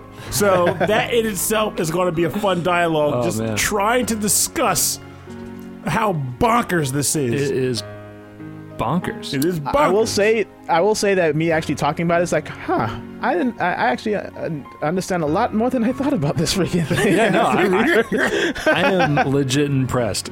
Um, It's also partly why I kind of chuckle when it's like, yeah, a lot of folks out there was like, I played Kingdom Hearts 1 and I played Kingdom Hearts 2 and I can't wait for Kingdom Hearts 3. It's like, oh, you mean to tell me you didn't play anything else? Nope. You're going to have fun. That's where, that's where I'm coming. That's where I'm coming from, and I'm like, oh, I had, I had such good memories of playing Kingdom Hearts 2 14 years ago. I wonder what like, they're gonna even- do with it now. Even with my research of, of you know just getting caught up before Kingdom Hearts 3 um, since I didn't I like I said I didn't play every single thing but I did do some pre-research just so I get you know accustomed to where the story was going with some of the in-between games even then there are still things that they sort of kind of talk about in Kingdom Hearts 3 like digital sword or something like that or the digital something or something That was like in Recoded. yeah, um, but I, I I did not play it, so I'm I was like, okay, yeah, what what digital sword thing are we talking about now? But like the other aspects, like with the tomes and stuff like that, and the four guardians and the the the the, the, the, the dandelions before the Kingdom Hearts War and stuff like that. It's There like, were oh, okay. dandelions. what? Time traveling dandelions. Dandelions. Were they flowers? Were they actual lions that just happened to be well dressed? I don't know. what is this? Uh, uh, if I understand correctly, the dandelions were the um, you know, uh, pretty much all keyblade wielders uh, under the four masters. Who dressed Uh, very or well? five, or five masters. I, f- I forget. I can't, I can't remember. But um, pretty much the Keyblade War happened, and there's your dandelions, the Keyblade graveyard. Oh, the Oh. Keyblade Graveyard was from the Key. All the de- all the dead. The first Keyblade War. masters. the first because Keyblade you- War. because Master Xehanort is trying to invoke another Keyblade War, so he can uh, cre- recreate the ex- uh, the Keyblade to release Kingdom Hearts, so he can. Because apparently Kingdom Hearts is you know the source of all hearts and all and the hearts of all worlds, so you know you control that. You probably So you pretty much Rob, when this the wheel. episode's over and you go outside, just look up in the sky and know your look heart for the came from look for the heart moon. Well, does this mean that Mickey Mouse controls all of the hearts? Oh no, no, Mickey Mouse is just like he's the Yoda of the franchise. Okay. Yeah, he's he's a he's a student of the Keyblade too. Uh, Yensid, aka the the, the uh, wizard from Fantasia, or whatever. When that was is actually his master. because I remember thinking like, oh yeah, he's like the king of Kingdom Hearts or whatever. No, I just got to state this just in general. Kingdom, uh, if, if Kingdom Hearts did one thing unexpectedly right, is they took Mickey Mouse and made him into like a beast. yeah, yeah, they did. like he just shits like, oh hi guys, he's just like running around smacking guys like this all. Give up, Sora. yeah, that- we just have a penchant for getting guests that do very good Mickey Mouse yeah, impressions. totally. that last episode was hilarious, especially it was like, "Don't give up or you're fired." All right. Well, I'll tell you what. We got we got to move this along. I'm gonna turn all of our tracks down, and we're gonna get into the part of the show we call the bonus round. Bonus round, Hey. guys. All right, so the bonus round's the part of the show where we play covers and remixes and arrangements and just other um, crazy versions of tracks that we can find. And um, this week we're talking about Kingdom Hearts. Uh, so Jamal, um, did you bring something to the bonus round battle? Uh, yes, I did. It's actually from um, a project that I actually worked on in the course of last year called Project Kingdom 13. It's called Weight of the Other Promise, which is based off of the Roxas theme of The Other Promise. Awesome. Let's listen.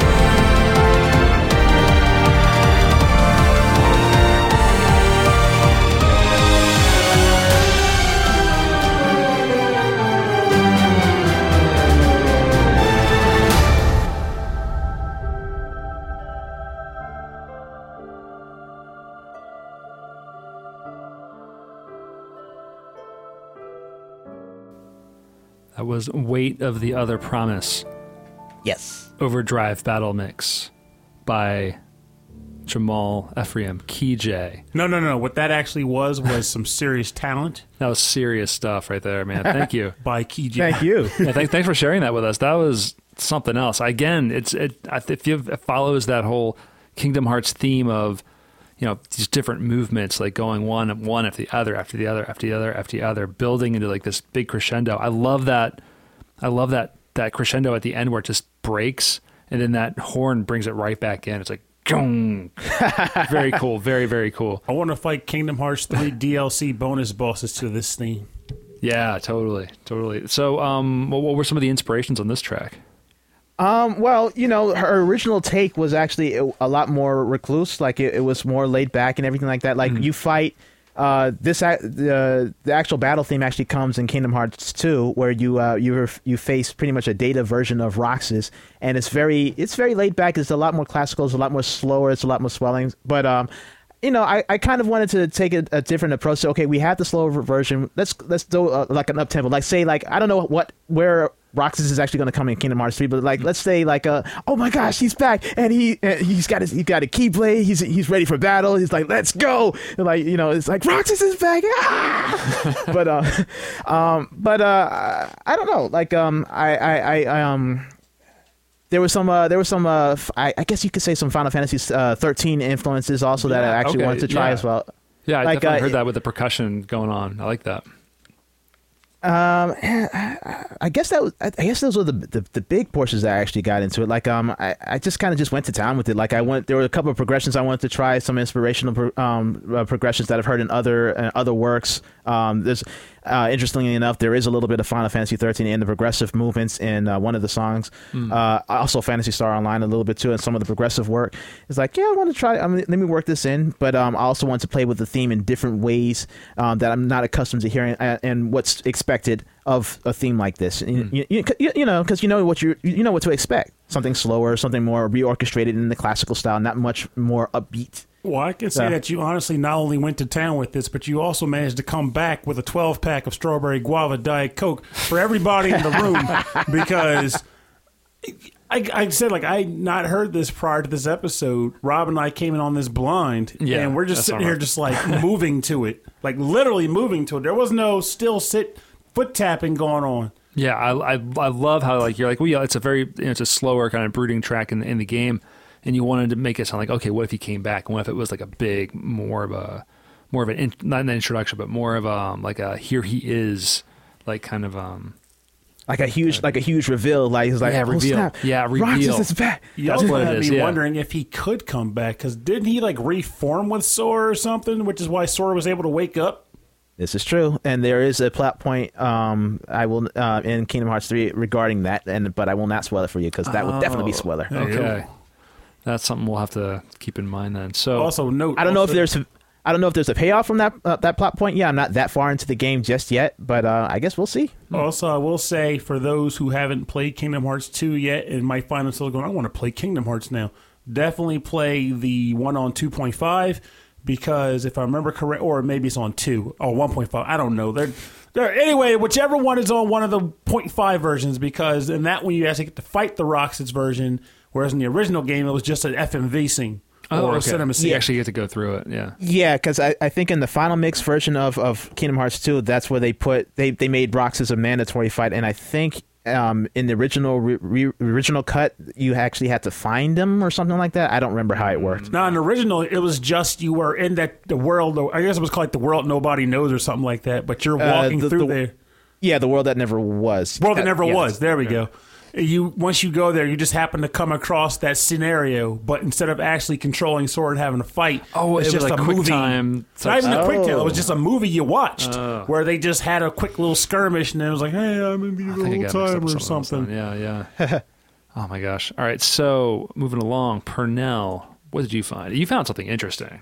Yeah, I feel like I'm almost cheating, but I don't care. No, no, this is not. This is not a cheat. This is this is some. This is something cool. So this is a remix from another game. Uh, uh, this is a remix of a track from another game, but that track remix exists in Kingdom Hearts. So I'm using it. so this is from Kingdom Hearts Dream Drop Distance. And the track title is called Someday Kingdom Mix, which is a remix in and of itself from the game The World That sorry, The World Ends With You, and is composed by Takeharu Ishimoto with vocals by I believe someone named Stephanie. Yeah, I couldn't find the the vocalist on the track, but the uh, Dream Drop Distance was composed by Takeharu Ishimoto, who also composed for The World Ends With You. So for Kingdom Hearts Dream Drop Distance, he remixed a, f- a few tracks from The World Ends With You, mm-hmm. um, and the OST is called "It's a Wonderful Wor- It's a Wonderful World," Yeah, that's the Japanese title of the game. right? Which is uh, Subarashiki Kono Sekai. So I had no idea. I like I like the American uh, title. Yeah, it, it honestly works very well. And if you play through the whole game and get to the end, like the title, oddly enough, actually makes sense for the game. So you're like, oh, that's why they chose that name. It all makes sense. And I honestly, to this day, as weird as it may sound, I still use that statement, the title, because I know what it means in reference to like just describing life, like talking about life in certain situations. Like the world, and the world begins out there, but it ends with it you. ends with you. I like that. So this is hmm. someday, and I like that it's the Kingdom mix because it's mm-hmm. from Kingdom Hearts Dream Drop Distance, Takeharu Ishimoto.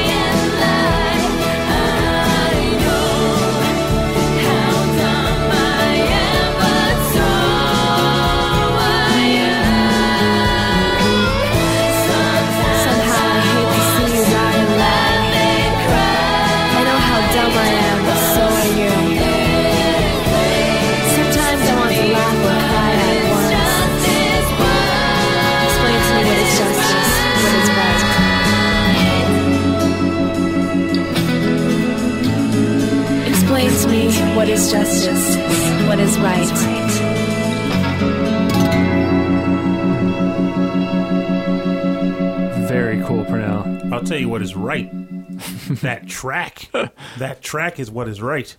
So That was beautiful. Right, isn't it though?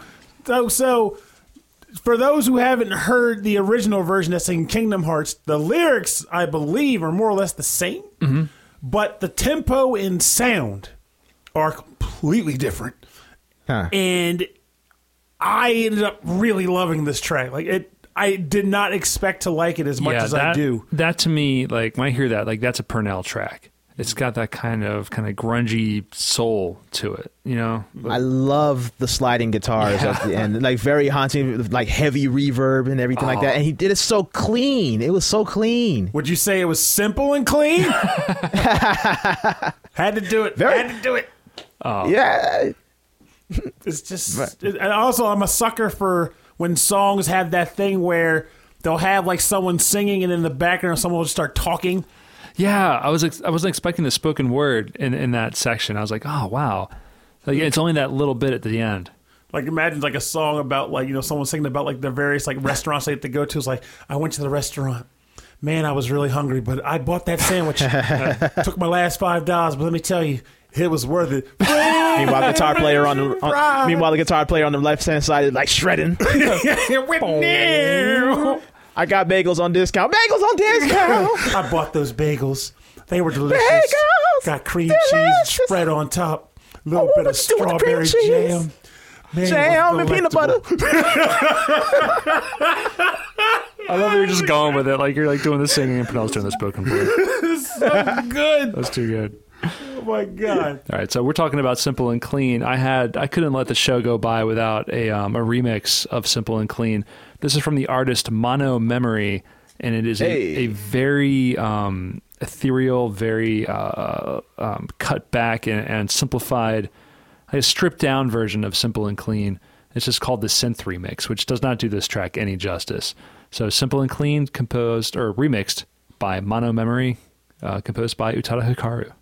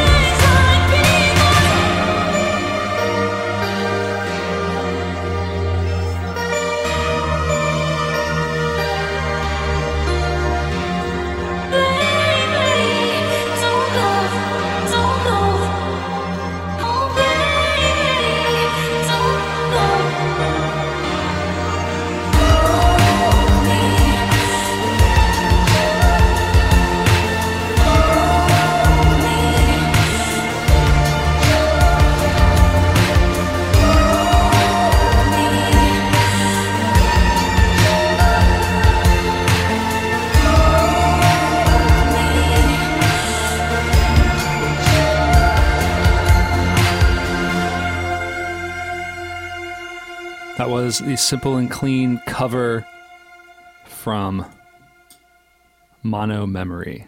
That was ridiculously good. Yeah, and he's- actually hilarious. Wow. I know. Well, when he started doing the, the spoken word, but yeah, like um, there's a lot of remixes of that song. I mean, that that thing is just again like it gives it makes me feel things every time I hear that song. It's I what, me- my fe- it's what got me interested in Kingdom Hearts in the first place. So hearing it stripped back like that and like kind of like turn dark towards the end is one of my favorite things.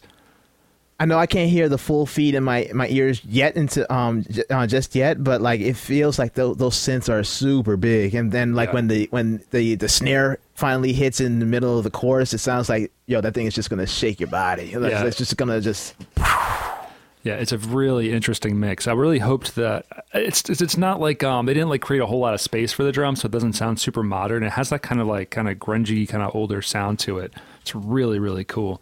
Yeah. I was, I was floored by this thing. I like it. Like I almost feel like the remixes of this track end up resonating with me more than the original did. Not to say the original was bad, quite No, the no. contrary. Well, but like that, the that- remixes do it. The song that caught me was was was the remix of the original song that was like played on the commercials and stuff. It was like that kind of cool techno, like kind of '90s yeah sounding. dick dan it, dan dick dan it. Yeah, that cool like synth thing. Yeah, I'm actually curious when I eventually start Kingdom Hearts 3, which may well be tonight, but um, how the Skrillex version apparently turned out. Oh, I was gonna ask you um, about that. How did you feel about uh, um what you call it? Uh, what's it called? That's it. uh, just look crap! It escapes me right now. Um, But like this, the Skrillex uh, and slash Utada Hikaru thing. Yes. Yeah. uh, don't think twice, and the other one is um crap. I can't think of the Skrillex one right now. I'm looking. I'm at- assuming it's the new face intro my, track, Face my isn't it? fears. Yeah, face my fears. There you go. I think they sound great. I think it's. I think um, Skrillex, who I, his, his real name is escaping me, is actually an amazing songwriter. Um, and of course, he gets kind of thrown into like the the pigeonhole of like, oh, he makes like Sonny. whole- Sonny, Sonny, yeah, he makes a whole bunch of like bro step, like heavy stuff. But like he's he he knows melody, he knows how to write music, and um, I think that you know coming coming into this as to just do, he, I think he was brought on just to do remixes for for the game. And well, then- apparently he he was a big Kingdom Hearts fan from Yeah. the jump. yeah, like he. wa- I was reading an interview with him where he was like he was performing at some uh, festival like with his old band, and he came off to the backstage, and some woman came up and intro- introduced herself as Utada Hikaru, and was like, "Hey, we want to bring you on to do this certain thing," and he like lost it. Like he was like, "Oh my god." But fun fact, by the way, his actual name is Lexington Scroll. Lexington Scroll. Yeah. Did a little bit of work there. He said he come up with this cool name, Skrillex. No one's ever going to know. Oh man. So I'm gonna listen. Actually, actually, I haven't really listened to the full thing yet. Um, I was kind of saving it for when I get into Kingdom Hearts three, but Pernell knows. I don't. You got a long line of Tetris Attack battles I, to yeah, I don't exactly. Play video games when they come out. But for more information on the bonus round part of our show, go to rhythmandpixels.com and we'll have links to Bandcamps and YouTube pages and, and everywhere where you can buy the music and support the artists.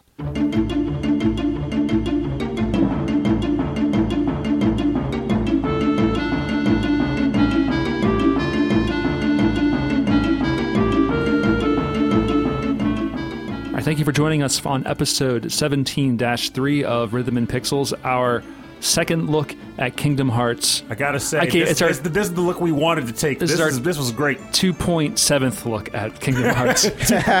Final mix. final mix. Um, but doing it with uh, Jamal Ephraim from Key J. Should I say from Key J or you are Key J? I am Key J. You are Key J. no, no, he's Key J somebody. Key J. Key J. Nobody. oh, so we got to find my nobody. You gotta find your nobody. His name is J Key. But thanks, thanks for spending the time and hanging out with us. And this has been a bit of a longer episode, but um, we needed that information from you regarding the story of Kingdom Hearts. Ah, not a problem. I, I thoroughly enjoyed myself. I definitely will do it again. Yeah, so um, yeah, come like we're like, oh, we're gonna have you know KJ on the show. It's like, oh, we gotta do Kingdom Hearts, and it's gonna be like a real like look into all of the A music. deep There's- dive there's of a- confusion and fun. yeah, I think we got to represent almost all of the games on the show. Pretty much. Yeah. All the games I want to talk about. like, let's talk more about 358 over 2. Let's not.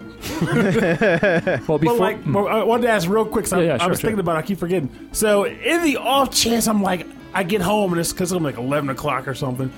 How long does it take when you boot up Kingdom Hearts 3 to actually uh, get your first like gameplay, actual actual gameplay? Would you say it's like 30 minutes to an hour? Ah, nah. Um, like, like the first time you get to actually start swinging a keyblade, you mean? Yeah.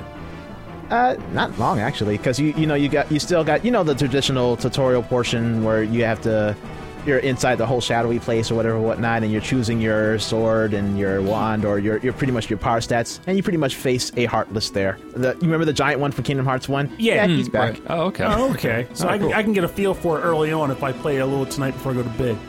Yeah, Yeah. So it's not like you're going to turn it on and like sit through like 20 minutes of cutscenes. I'm like, all right, I'm going Yeah, to it bed. says like, so do you remember Kingdom Hearts 2? You forgot. Well, I'll explain the whole game right now. no. All right, so um, for our listeners, can you uh, maybe uh, give a little, a, a quick overview of KeyJ, where they can find uh, your music and some maybe some new projects that you've got in the works? Uh, sure. Uh, so you can find me uh, at uh, keyjonline.com. And specifically, the what you heard today, the, the Kingdom Hearts based track is from a project that I worked on called Project Kingdom 13, which you can find at pkxiii, xii like 13.com. Uh, and you can find the music video that we did for a, an original track that was also on the show called Should I Stay? Very, uh, very epic music video. A couple of other ones that we did with like uh, some other themes in Kingdom Hearts.